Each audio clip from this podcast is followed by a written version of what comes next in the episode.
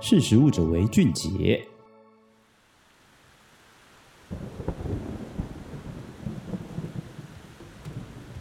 Hello，各位听众朋友，大家好，欢迎收听《识食物者为俊杰》，我是克莱尔。节目一开始有听到打雷下雨的声音吗？这个是这几天哈，台北突然下起了大雷雨，一下子呢，好多地方都淹水了。然后呢，我就拿着麦克风呢，在阳台录了一段这个非常惊人的雨声。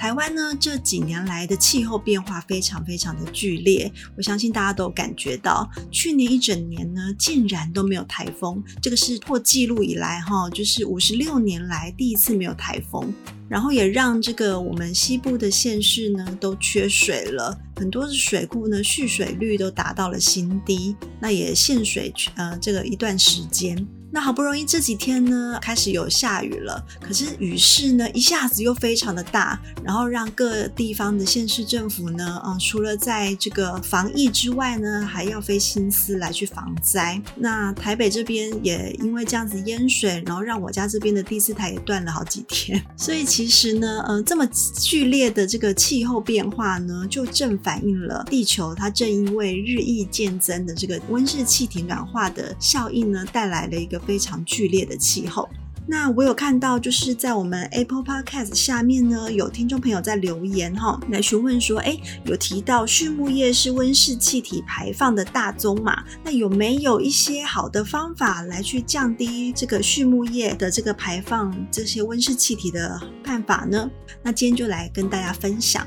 首先，先来聊一下为什么畜牧业哈会一直被说是这个。温室气体排放的一个呃元凶哦，主要是因为呢，从这个联合国粮农组织呢，它发表的一个报告里面呢，它对畜牧业造成的这个全球的环境冲击，它做了一个全球呃全面性的一个评估，就发现了呢，畜牧活动哈，就是呃包括养猪、养牛、养养氧这一些哈，它占了全球百分之十八的温室气体排放量。那其中呢，在这个所有的这个温室气体总量里头呢，二氧化碳占了百分之九，甲烷占了百分之三十七，然后氮氧化合物呢占了百分之六十五。那甚至呢，在每年的这些反刍动物啊，例如说像乳牛啊、绵羊、山羊以及猪哈，它们的这个肠胃发酵作用，它所产生的甲烷更有将近八千六百万公吨。所以这样子产生的这些气体呢，除了我们刚刚提到的这个动物生产产生的这些气体之外呢，还包括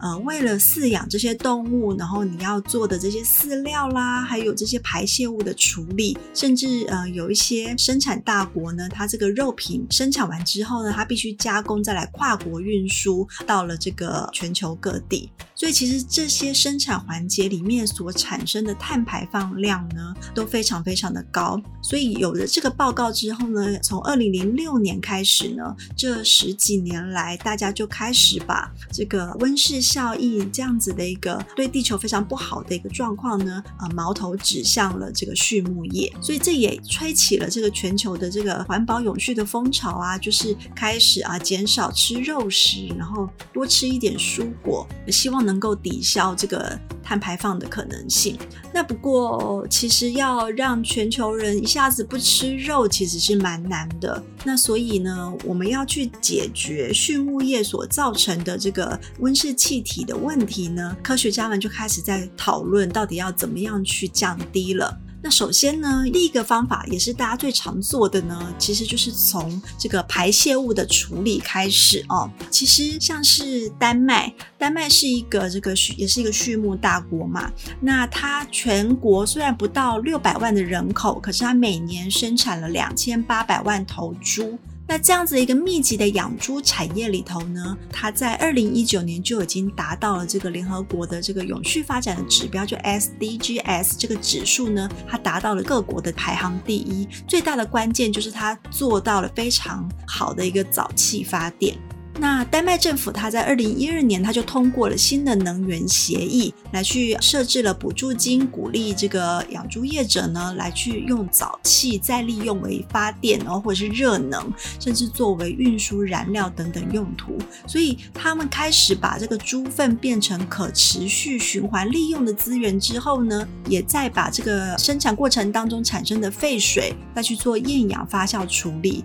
然后产生沼气，然后再去把它用转。换成可以用的一个呃能源资材，这样子其实就降低了废水跟异味的环境污染，也能够让能源再利用，然后成就这个循环的经济。那这样子的一个废水排气物的零排放的一个措施呢，其实也开始被各国所采用。台湾当然也有啦，像是台湾的这个石安牧场啦的养鸡场呢，它就是把这个鸡粪也是把它作为这个发电来使用，然后再来也有像养猪业业者哈，呃，也都会把这样子来作为绿电。那其实像这样子的一个厂商呢，在台湾都是蛮好的标的。那除了从这个废弃物的处理来去。达到这个零排放之外呢，开始现在越来越新兴的一个趋势呢，就是从饲料开始着手。为什么要从饲料开始着手呢？主要就是回到这个畜牧的这个动物本身哈，它的气体排放是来自于它的这个打嗝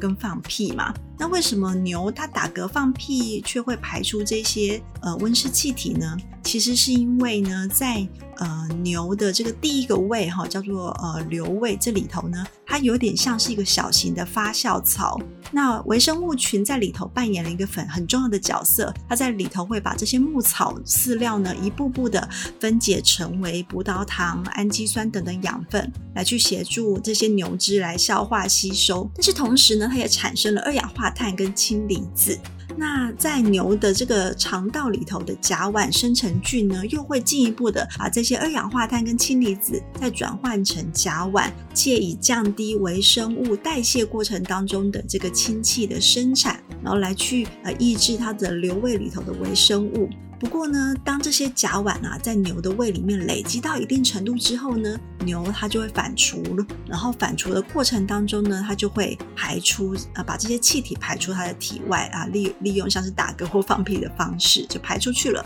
那这毕竟是一个它个非常正常的一个消化作用哈，呃，没办法去怪牛啦。但是呢，科学家们就开始去想。呃，怎么样去降低它在这个消化系统当中排气的可能性呢？所以他们就想到啦，就用它的饲料开始来去做研究。大概在二零一九年的时候呢，美国的宾州大学它就有透过呢，把添加一种成分叫做三硝基氧丙醇哈，这样子的一个三 NOP 的成分添加进去饲料里面，就有发现呢，它可以去抑制这个牛的胃里头去生成甲烷，而且也不会对这个乳牛生长有造成任何的影响。也做了非常多的动物试验，就发现说，哎，添加了这些 NOP 的饲料呢，牛吃了之后呢，它排出来的甲烷生成量明显受到了抑制哦，每天可以减少了百分之二十六，那还提高了它吃饲料的效率，甚至呢，它的消化啦、泌乳状况以及它的牛乳生产加工的风味呢，也都没有受到影响，甚至还增加了这些产乳量的饲料的转换率。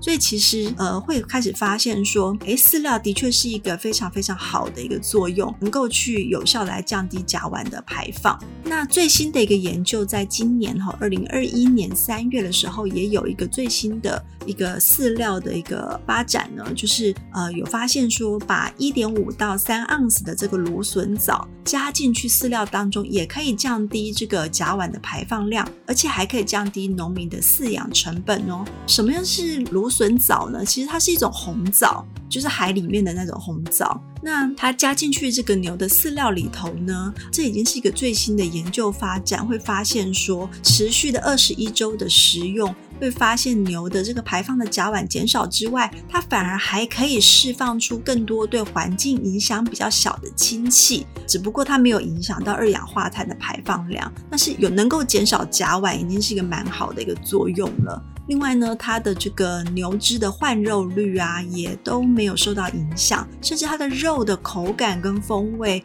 柔嫩度啦等等之类的，也没有受到任何的影响。所以其实目前的研究看来，好像经济跟环保可以达到双赢哦。不过目前科学家们还在持续做研究，毕竟我们刚刚提到的这些添加物呢，都只是一个初步的一个实验上面的一个层次而已，还没有办法实际的商业量化。那是我们大概也可以感觉得到，说其实这个是一个有潜力的发展方向。毕竟呢，就是我们已经开发出很多的这个成分的可能性嘛，所以目前这样子能够商业量化，就是一个下一步的一个挑战。那这也是全人类的共识啦，就是说。地球只有一个嘛，但是畜牧业对于人类的粮食跟经济发展的贡献，你也不可能完全的抹灭掉啊。但是受到这个温室气体的影响，我们还是希望赶快科学家能够加紧脚步，能够把这件事情可以达到一个平衡点。但是刚刚提到的这个比较像是排泄物的一个零排放或是平衡的这种呃绿电开发呢，是一个技术比较成熟的一个做法。这也是目前也蛮希望这个台湾各大产业可以努力来加紧来运用的，当然已经有很多的案例了啦。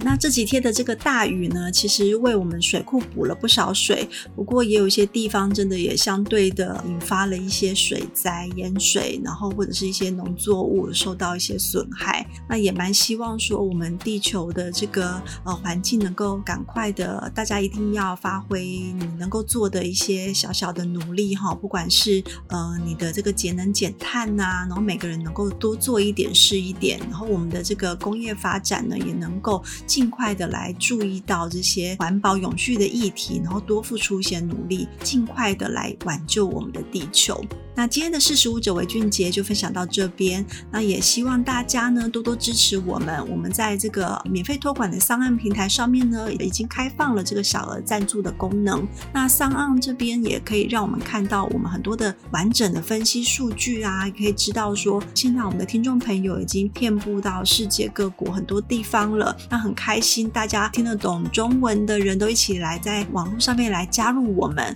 那我看到就是南美洲有好多好多国家家的听众朋友都不陆续的加入，还有欧洲的部分，在这几个月以来拓展的非常的快。那也很希望大家多多给我们支持鼓励。那有任何的意见交流的话，都可以在 Apple Podcast 下面留言给我们，然后也可以来我们的实力的粉丝团私讯给我们，来告诉我们你想要听的内容。那也欢迎赞助我们，我们这个小额赞助的功能已经开放了。那也希望大家多多支持啊！识时务者为俊杰，我们下次见，拜拜。